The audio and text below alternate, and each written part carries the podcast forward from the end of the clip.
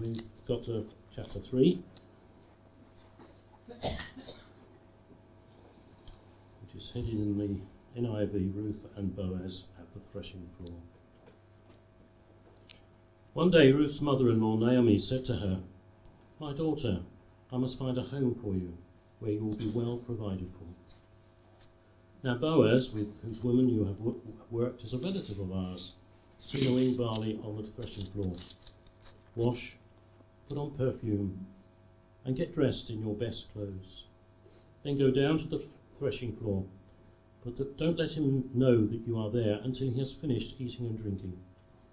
When he lies down, note the place where he is lying. Then go and uncover his feet and lie down. He will tell you what to do. I will do whatever you say, Ruth answered. So she went down to the threshing floor and did everything her mother in law told her to do. When Boaz had finished eating and drinking and was in good spirits, he went over to lie down at the far end of the grain pile. Ruth approached quietly, uncovered his feet, and lay down. In the middle of the night, something startled the man. He turned, and there was a woman lying at his feet. Who are you? he asked. I am your servant Ruth, she said. Spread the corner of your garment over me, since you are a guardian redeemer of our family. The Lord bless you, my daughter, he replied. This kindness is greater than that which you showed earlier. You have not run after the younger men, whether rich or poor. And now, my daughter, don't be afraid. I will do for you all you ask. All the people of my town know that you are a woman of noble character. Although it is true that I am a guardian redeemer of our family, there is another who is more closely related than I. Stay here for the night, and in the morning, if he wants to do his duty as your guardian redeemer, good, let him redeem you. But if he is not willing, as surely as the Lord lives, I will do it. Lie here until the morning.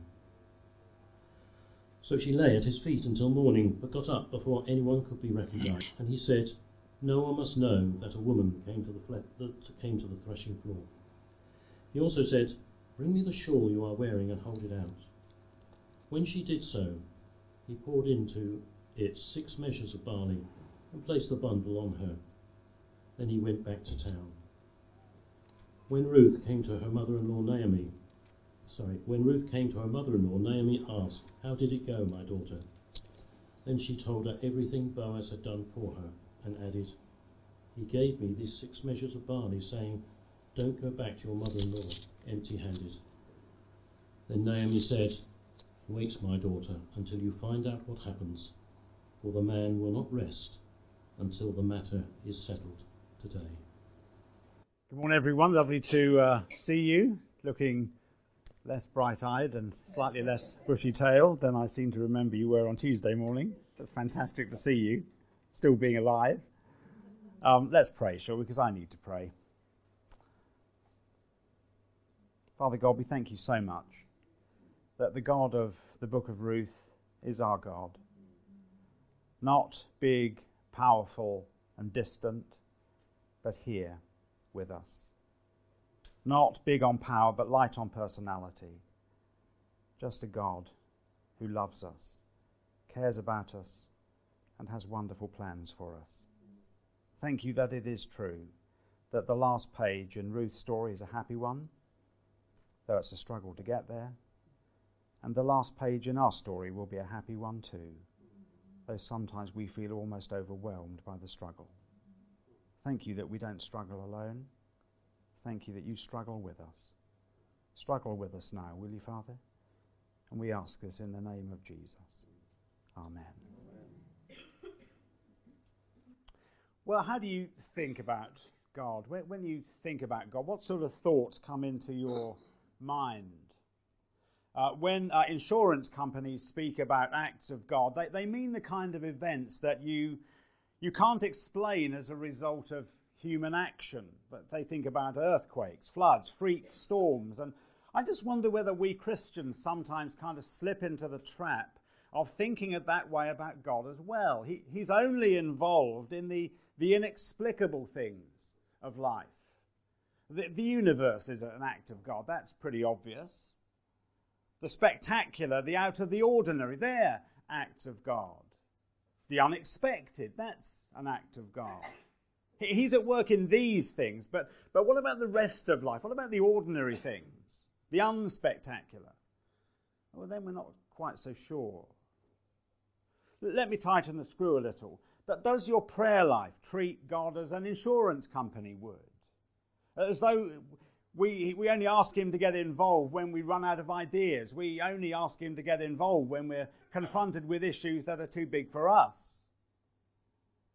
Do we, without ever meaning to, kind of airbrush God out of the ordinary, the little things, the small decisions?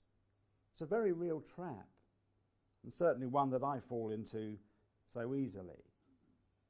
You see, from one point of view, even the death of the Lord Jesus himself doesn't fit quite into the insurance company's definition of an act of God. I mean, Jesus' death is perfectly explicable.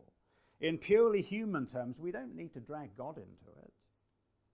Unwise clashes with the establishment, the jealousy of priests combined with the greed of Judas Iscariot, the mixture of misunderstandings. It's quite easy to see how Jesus could be arrested, tried, and crucified without bringing God into the equation at all. Yet you and I know that God was at work that day. In fact, the cross was God's the climax of God's great redeeming plan to rescue us from the foolishness of our own choices. God was at work in the corridors of power in Jerusalem. God was at work in the religious ferment in Judea. God was at work in the bitter hatred between Pharisees and Sadducees, in the malevolence of the crowd, even in the jealousy of Judas. All that was done by ordinary human beings, done for their own personal reasons, done for, through their own free will. Yet in the final analysis, we discover that all of it was caught up in the purposes of God. Now, why do I labour that point rather? Because I, I want us to see a pattern. I, I want us to see a pattern that we find again and again in the Bible. God's work doesn't drop out of the sky, pure and untouched by human hands, not normally. So often it is through perfectly understandable human activities that we get to see the activity of God. It's an old pattern, and we see it clearly here as the drama unfolds in the book of Ruth. In the big events and the small, the expected and the unexpected, the ordinary and the extraordinary, God is at work. And in the very human goings on in Bethlehem around the time of the barley harvest, God is at work writing the story of his people's lives.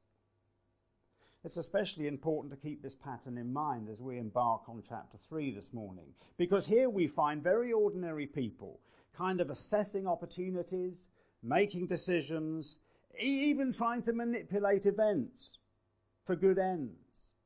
There are no angelic visions, there are no miraculous signs, there are no words of knowledge. And yet I say again, through it all, God is at work. Now, the story's been building up slowly, and this morning we come to a kind of crossroads.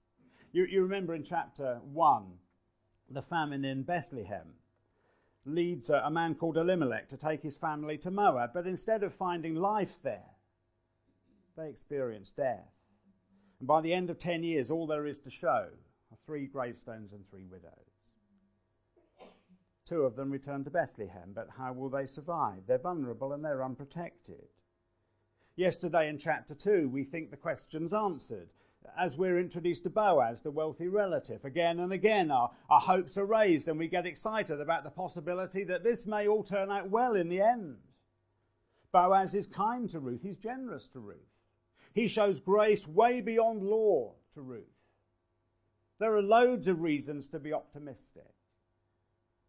But that's all. And you might remember, chapter 2 ends with a bit of an anticlimax the harvest is over, and we're left to ponder. Well, is that all there is to it then? Today's chapter in the Ruth story is all about a strange relationship between God's sovereignty and our responsibility. there's a kind of fascinating interplay between these huge, two huge realities in this passage God's power to will and our responsibility to act. Does the fact that God's got all eventualities covered, that He knows the end from the beginning, that He's written the last line of the story, does that mean that we're simply passive and fatalistic? Is the Christian life simply the spirit filled version of the Doris Day song? Que sera, sera. Whatever will be, will be. The future's not ours to see. Que sera, sera. Well, if that's the question, the answer is an emphatic no. We're not simply pawns in God's drama. This is an amazing thought. We're actually called to be co authors in our own story. And that means we're called to take risks. The thought of God's work in our hands, let's make that very personal. The thought of God's work in my hands sounds extremely risky.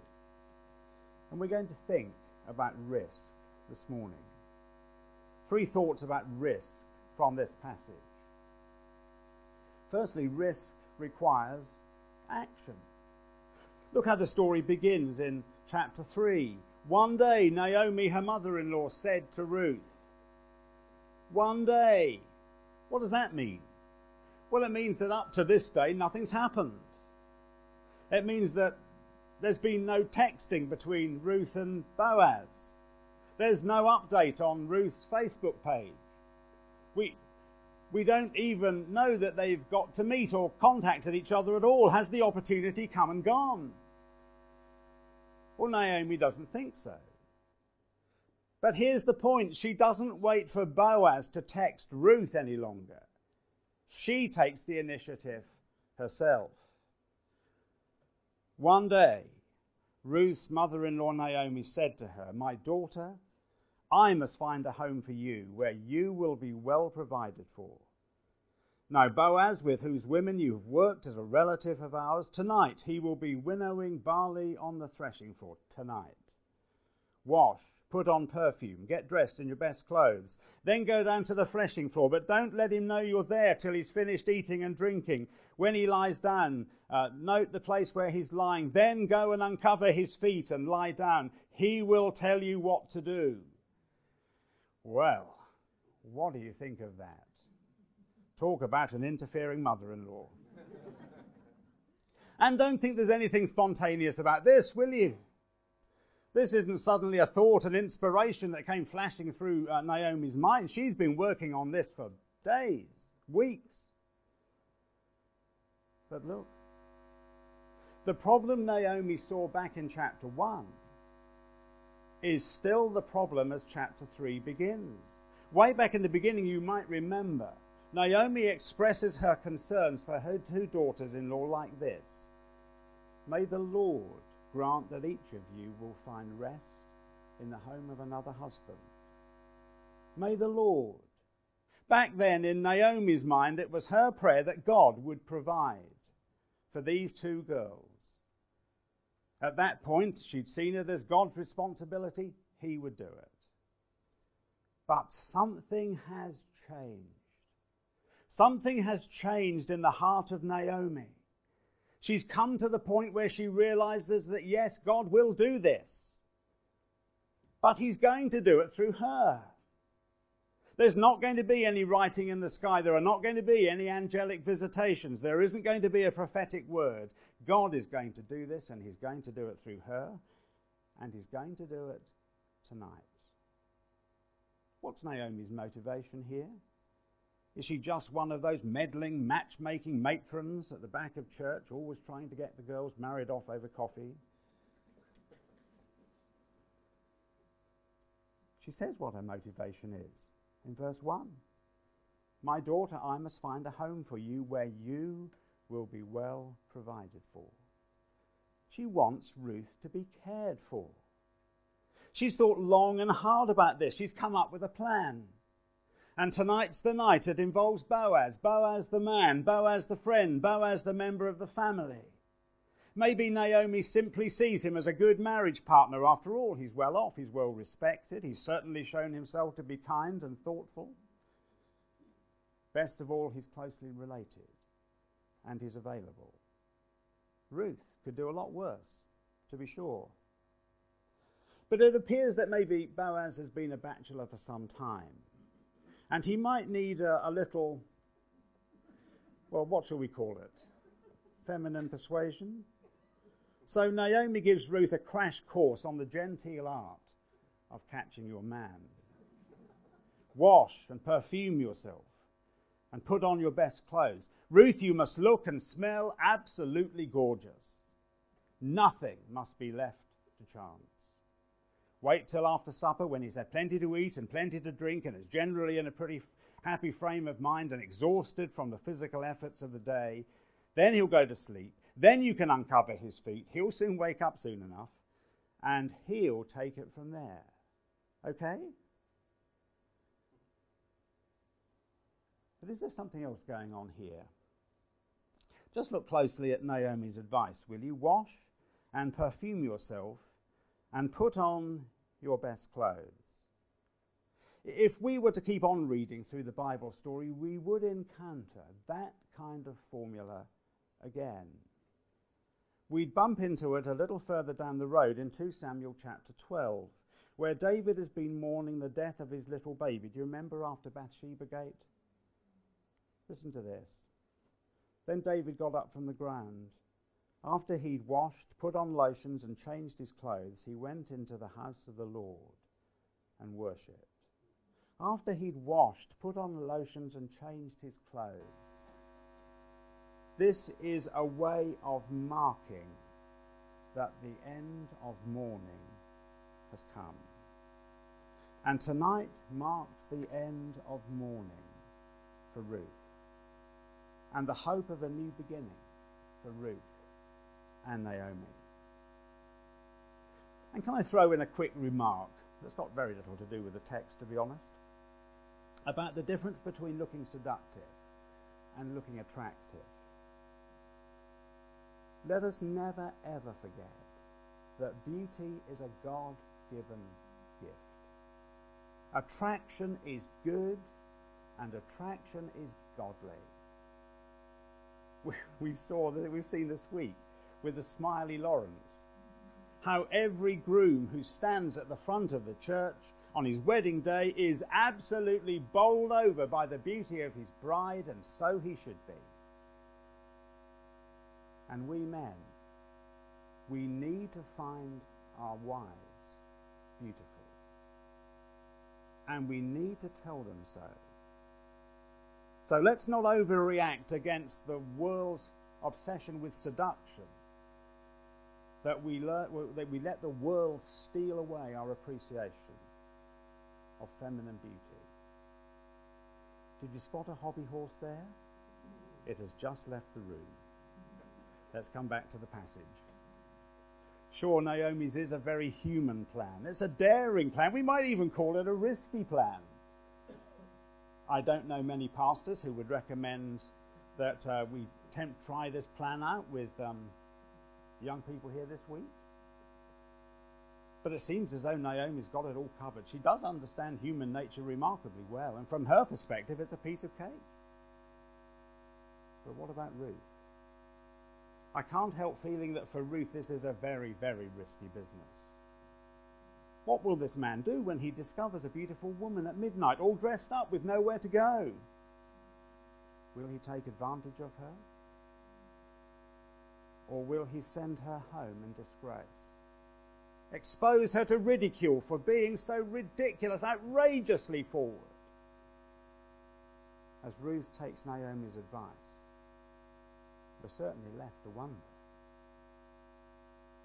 Well, while we're wondering, let's step back for just a moment. Let's ask ourselves is this God's plan or is this Naomi's? And the answer is it's both. God's sovereignty doesn't imply our passivity or our inactivity. God's sovereignty doesn't require us to be fatalistic, to kind of let go and let God. No. The fact is that God has plans gives us the confidence that we can make plans. Very often, one of the ways, one of the evidences that God is at work is that we are at work. Is it risky? I should say so. But is it reckless? Not at all. I, I don't know how to say this kindly, so I'll just say it. If you're sitting on a decision this week, don't sit there like a lemon, waiting for a sign. On the basis of everything you know about God, your Heavenly Father, step out in faith and trust Him for the outcome. Because risk requires action. But secondly, risk require, requires integrity. And again, step back with me for a moment and just uh, let's ask again is it okay to be as in- intentional as this? And I think we discover from this passage that stepping out in faith isn't about doing what we want. Stepping out in faith is about doing what we should. That there's an integrity about it, and, and that's written in spades for us here. So, exactly what does happen at the threshing floor this momentous night? Well, we discover what a remarkable young woman Ruth is. She is a woman of real integrity. Look at verse 6. So she went down to the threshing floor and did everything her mother in law told her to do. That's an interesting thought. Uh, when Boaz had finished eating and drinking and was in good spirits, he went over to lie down at the far end of the grain pile. Ruth approached quietly uncovered his feet, and lay down. And so far, Naomi's plan is working perfectly. Here's Boaz. He's satisfied with good food, good drink, good friends. He's exhausted after the demands of the day. He settles down to sleep by the edge of the heap of grain. Here he can rest, and here he can guard the grain all at the same time. Little does he know what God has in store for him this night. Ruth makes her first move when she hears him snoring. She moves quietly. She doesn't want to disturb him, not yet anyway. She uncovers his feet, like Naomi says, and settles down. Now, all kinds of suggestions have been made about what Ruth's really doing here? Is there more to this elaborate plan than meets the eye? Maybe uncovering Boaz's feet is just a rather polite way of saying something more. I do not think so. Do you know the Bible is quite capable of being sexually explicit when it wants to be? And it absolutely doesn't want to be here. In fact, the very opposite. All through this incident, both Boaz and Ruth show what remark- how remarkably careful they are to do what is right. And when Boaz finally does speak, he's anxious to follow all the proper proprieties. There's no fun and games in the darkness on the threshing floor outside Bethlehem this night. It's just that Ruth's actions are risky and they're very easily understood. And what the writer of our book labors to make abundantly clear is that Ruth lies at Boaz's feet, not where his wife would sleep, at his side. At every point in the story, Ruth shows herself to act with the utmost integrity and humility. In the middle of the night, Boaz rolls over and wakes up. His feet are cold, perhaps. But then, gosh, there's something else going on here that he didn't quite expect. Surprise, surprise, there's a woman at the foot of his mattress. Naomi's plan is working. If you remember the script, all Ruth has to do now is nothing. Just wait for Boaz to make the next move. But look what does happen next. Ruth changes the plan. When Boaz wakes up and says through the darkness, Who are you? She says, I am Ruth, your, I am your servant Ruth. Spread the corner of your garment over me, since you are a guardian redeemer of our family. That was not in the script. But take one step back. Who are you? Who are you? Does anything strike you about Ruth's answer? Because I think it should. There's a word that crops up again and again through this book. It's a word of death. It's there in chapter 1. It's writ large all the way through chapter 2. It crops up one more time for a specific reason in chapter 4, as I'll show you. But it is conspicuous by its absence here in chapter 3. Who are you? We are conditioned to expect the answer to be something like this I am Ruth the Moabite from Moab. Up to that point, up to this point, that has been her default reply. She's always been Ruth the foreigner, Ruth the one who doesn't deserve to be here, Ruth the one that no one would notice. But now, when the chips are down, she says, I am Ruth, your servant. I want to suggest this marks an extraordinary turning point in the story. Her identity is being transformed from Ruth the outsider to Ruth the one who belongs. There's not a sniff of Moab here in Ruth chapter 3. Why? Because she's come to take refuge under God's wings. And that has given her a whole new sense of confidence. I wonder if there's a powerful message for us here. Let's take a bit of a diversion. On a popular radio quiz show, one of the resident experts boldly asserted that there's just one word in the English language that starts with the letter S but is pronounced SH. And that word is sugar. This prompted an immediate avalanche of responses from angry listeners, the best of which simply asked, Are you sure? And isn't that a great question? Are you sure? Now, of course, it is possible to be totally confident and still be wrong. The panelist on the quiz show was sure, but he was wrong. But this morning, I want to ask you whether you're sure about this. Are you sure about the most important thing in life and death, time and eternity? Are you sure about the love of God for you? Imagine going to see your bank manager tomorrow to ask for a loan. I know it doesn't work this way and it's all online these days, but stick with me. It's three o'clock in the afternoon. You're shown into his plush office. You, you wade through thick pile carpet. You're invited to take your seat, which is at least 18 inches lower than his. How do I stand for a loan, you ask? You don't stand, he says, you kneel. And then suddenly the door bursts open, and, in rushes this little boy. He throws his lunchbox into the corner of the office, and without a hint of embarrassment, he leaps into the bank manager's arms. And throwing a high five, he says, Yo, Dad. And just for a moment, the bank manager looks human. My apologies to him. No, actually, I don't apologize to any bank managers. They deserve everything they get. How do you see? There's, there's no fear in that son's approach. No knocking on the door, no knocking of the knees. He just rushes straight in. See, he's not like you. He has the status of a son. And that gives him a wonderful feeling of security. Yo, Dad. Now, click on that thought, could you? And drag it into this passage.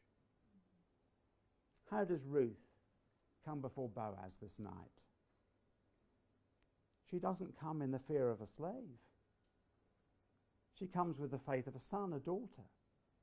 She's not an outsider any longer, a, a plaintiff pleading for mercy. She comes as one of God's chosen people now. Chosen, holy, dearly loved. There's a whole new confidence about the way she comes. She's not begging for mercy now. She's asking for marriage. So, why does Ruth rewrite the script at this point? Why doesn't she simply do what uh, Naomi tells her? Well, Ruth changes the plan because she's got a plan of her own. Naomi had planned a home for Ruth, somewhere where she could find comfort and security. But Ruth has bigger and better ideas. She's planning an heir for Naomi. Compassion had driven Naomi. Family loyalty motivates Ruth. She's asking for more than a home. She's asking Boaz to act as a redeemer, not just for her, but for the whole family of her dead husband, not just as a way of commemorating the past, but as a way of guaranteeing the future. You see, the kinsman redeemer, the guardian redeemer, has a special role in Israelite law. He is the way that God provides for protecting the family uh, of the uh, Israelite who dies without any children. He's the way that God can keep the name of the dead alive. He's the one who can keep the inheritance of the dead man in the family. By the law of redemption, the closest relative is obliged to marry the childless widow to raise up children for the man who's died. If Boaz will marry Ruth, then Elimelech's family line will not come to a dead end in Moab. Every child born of their marriage will be considered Chilion's heir as well, and Elimelech's family will live on. See, the whole point of the book of Ruth is the bringing of redemption to Naomi. And Ruth shows herself to be faithful to Naomi yet again. She's concerned to provide the heir who will reverse all the tragedies that have befallen her mother in law. She's been faithful from the start as this young woman, Ruth. She didn't seek her own interests when she left Moab back in chapter 1. She's not seeking her own interests now, not her own pleasure, not her own security. She's seeking redemption for Naomi. And amidst it all, she uses that lovely phrase in verse 9 spread the corner of your garment over me. Our English Bibles rather obscure the fact that we've met this expression before. It's the expression Boaz used back in chapter 2, verse 12. May you be richly rewarded by the Lord, the God of Israel, under whose wings you have come to take refuge. And here in the threshing floor outside Bethlehem, Ruth calls on Boaz to answer his own prayers, to put his own words into action, to cover her with his wings. And the same pattern we've seen all the way through the book of Ruth is in action again.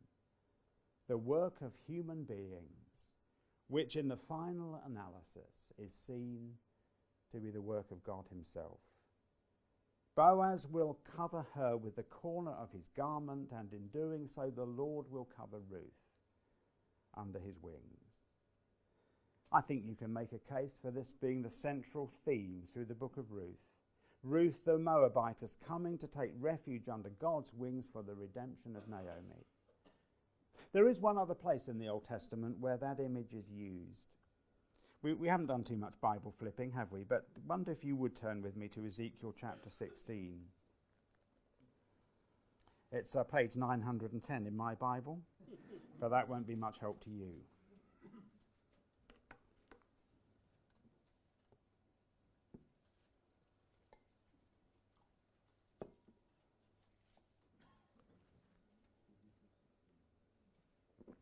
Ezekiel chapter 16. God is talking about his relationship with the people of Israel, and he uses this striking, astonishing, graphic picture. Verse 4 On the day you were born, your cord was not cut, nor were you washed with water to make you clean nor were you rubbed with salt or wrapped in cloths. No one looked on you with pity or had compassion enough to do any of these things for you. Rather, you were thrown out into the open field, for on the day you were born, you were despised. Gosh, the birth of the nation of Israel. Then I passed by and saw you kicking about in your blood. And as you lay there in your blood, I said to you, Live.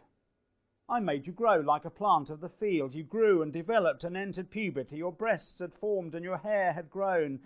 Yet you were stark naked. Later I passed by, and when I looked at you and saw that you were old enough for love, I spread the corner of my garment over you and covered your naked body.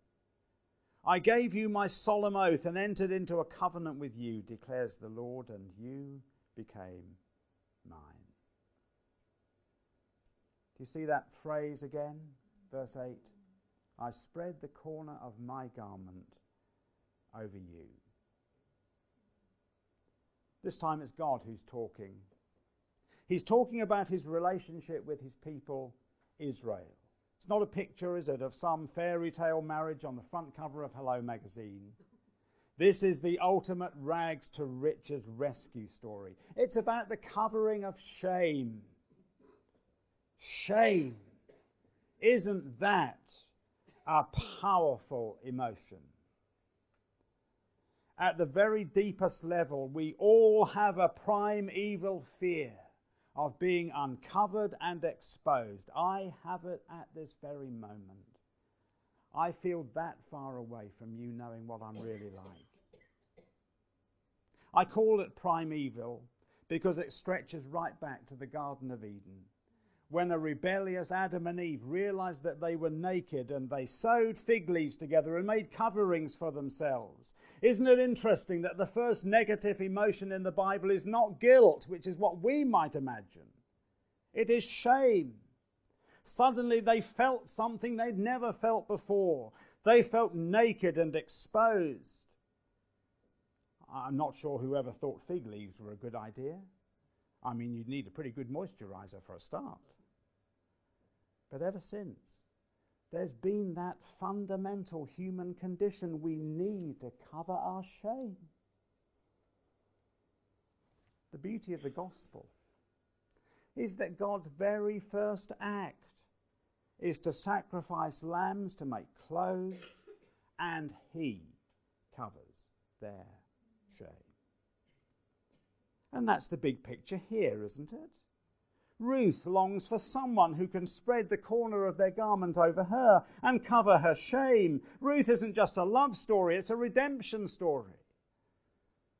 And ultimately, the story of God and Israel, the story of Boaz and Ruth, is the story of Jesus and his church.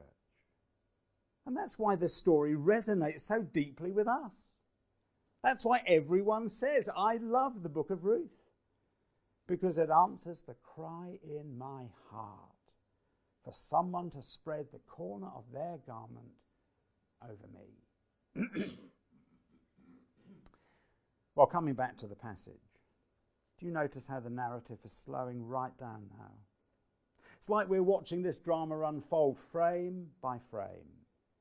And as the action slows, the tension mounts. Ruth's basically asking Boaz to marry her. How's he going to react to that? You can almost feel her heart beating in the page, can't you? Well, we know that because of what Boaz says in verse 10 The Lord bless you, my daughter. This kindness is greater than that which you showed earlier. You, might, you, uh, you have not run after the younger men, whether rich or poor. And now, my daughter, don't be afraid. Oh, we've heard those words before, haven't we? And now, my daughter, don't be afraid. What gracious words they are. Does it remind you of someone? Because it should. Daughter, your faith has healed you. Go in peace. And I think at this point we should heave a mighty sigh of relief. Phew! But not so fast.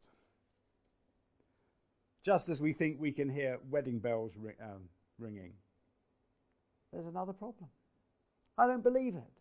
Another problem, an unexpected one, a problem Naomi certainly hadn't anticipated. A problem that will once again test Ruth's trust in God to the limit. It's true, Boaz is a close relative.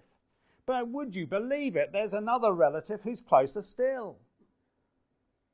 The right to redeem Ruth and her family does not rest with Boaz. At least not in the first instance. There's a closer relative who has a prior claim. And Boaz will not usurp this unnamed man's right. This is a kind of Thomas Hardy moment. Just when it's all about to come good and everyone's going to live happily ever after, disaster strikes. I'm a strict Baptist. I knew it would. well, just think about this from Boaz's point of view for a moment, will you? We know by now he wants to marry Ruth. but he will not do it the wrong way. He is willing to risk the woman he loves for the sake of honoring the God he loves more. It's very easy for me to talk about integrity. As long as integrity doesn't interfere with my plans or conflict with my wishes. risk requires action, and risk requires integrity. But as we draw towards a close, risk also requires trust. There's a kind of neat parallel between chapter 2 and chapter 3. Both start and finish with exchanges between Ruth and Naomi.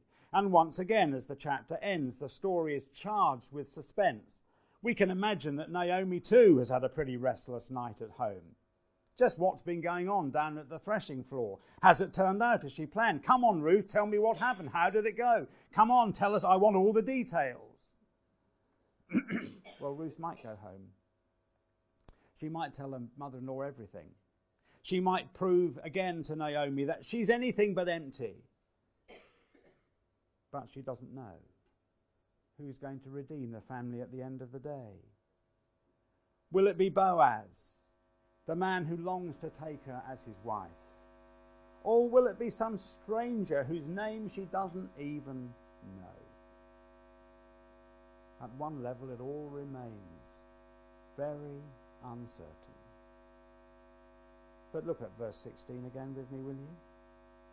Then Ruth told her everything Boaz had done for her and added, He gave me these six measures of barley, saying, don't go back to your mother in law empty handed. Don't go back to your mother in law empty handed. Well, what's that all about then? Well, this story, remember, is about the redemption of Naomi.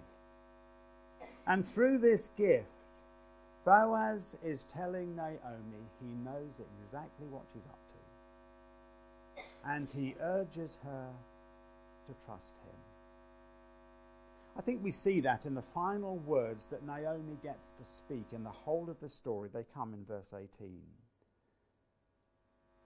Well, my daughter, wait, my daughter, sorry, wait, my daughter, until you find out what happens next. For the man will not rest until the matter is settled today. Wait. Well, you've changed your tune, Naomi. At the start of the chapter, it was all action. now, at the end of the chapter, it's all waiting and trusting. Somehow, acting in faith gives way to waiting in faith. Well, what's that all about, and how did that happen? Well, I want to say there's no contradiction here. They're different responses to different situations. Do you remember how the author of Ecclesiastes puts it? There's a time for everything. And a season for every activity under heaven. And we might add, there's a time to push doors and there's a time to stop trying to fix everything. Some of us are natural fixers, aren't we? We'd rather act and, and fix things than wait and let God fix things. But we are not the Lord Jesus. We're not the rescuers in this situation. Sometimes all we can do is wait for Him to rescue us. And we need to develop the kind of spiritual instinct that tells us when to spot the time of transition as it comes. And we need the spiritual suppleness to adapt from planning and doing one day to waiting and praying the next. And some of us aren't very spiritually supple. We're kind of very fixed. We know what we're trying to do and we just carry on trying to do it beyond the time when maybe we should have stopped. Risk requires trust. It's easy to forget what's happening here. It looks also very ordinary, doesn't it? There's no voice from the sky, no angelic visitation, no miraculous sign. It's just a very human story, laden with all the risks and uncertainties of human decisions. But that's not the right way to look at it, is it? In all the maneuverings of this very, very human plan, God is at work. See, he's not limited to the spectacular. He's not limited just to those things we can't explain any other way. They're God's activity, these are ours. No, he's not averse to using very human, very weak, very fallible people like us. He uses the schemes of Naomi, the loyalty of Ruth, the integrity of Boaz, to further his purposes in the dark days of the judges.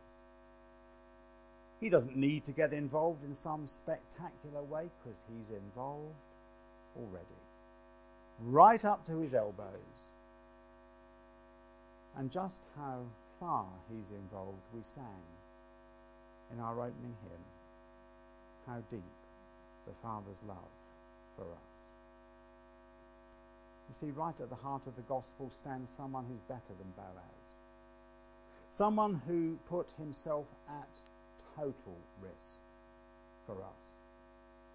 Well, might it be said of him, I will not let this matter, I will not rest until this matter is settled. And on the cross, it was. When he'd received the drink, Jesus said, It is finished.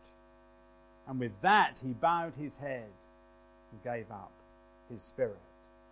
And in the words of the hymn, I know that it is finished. You and I are on the other side of the cross of Jesus. We're in the New Testament, we're under a new covenant. But some things don't change. God still uses very human, very ordinary, very fallible people to fulfill his purpose. 2,000 years ago, he used a man who considered himself utterly unworthy to be called an apostle.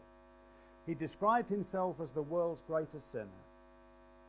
That's the man God used to take the most precious message in the world to the heart of the Roman Empire. Today, he uses people just like us to do the same. He uses the details of my life, my contacts, my opportunities, my feeble words to take the same message to the ends of the earth. That's what my life is about. That's what yours is about. God doesn't use programs, He uses people. So don't fall into the trap of the insurance company and just confine God to the extraordinary and the spectacular. He's in total control of the usual and the unusual. He was in the story of Ruth. He's in your story too, and mine. Recognize your life for what it is full of opportunity to live for the glory of God, full of opportunity to live by faith, full of opportunity to take risks for Him. Doesn't that make this week exciting? Doesn't it fill this week with possibilities and potential? So let's renew our trust in the God who is leading all of history through the dark days of the judges, through the uncertain days of the 21st century, to the day when the Lord Jesus appears in majesty and glory and we are home with him forever.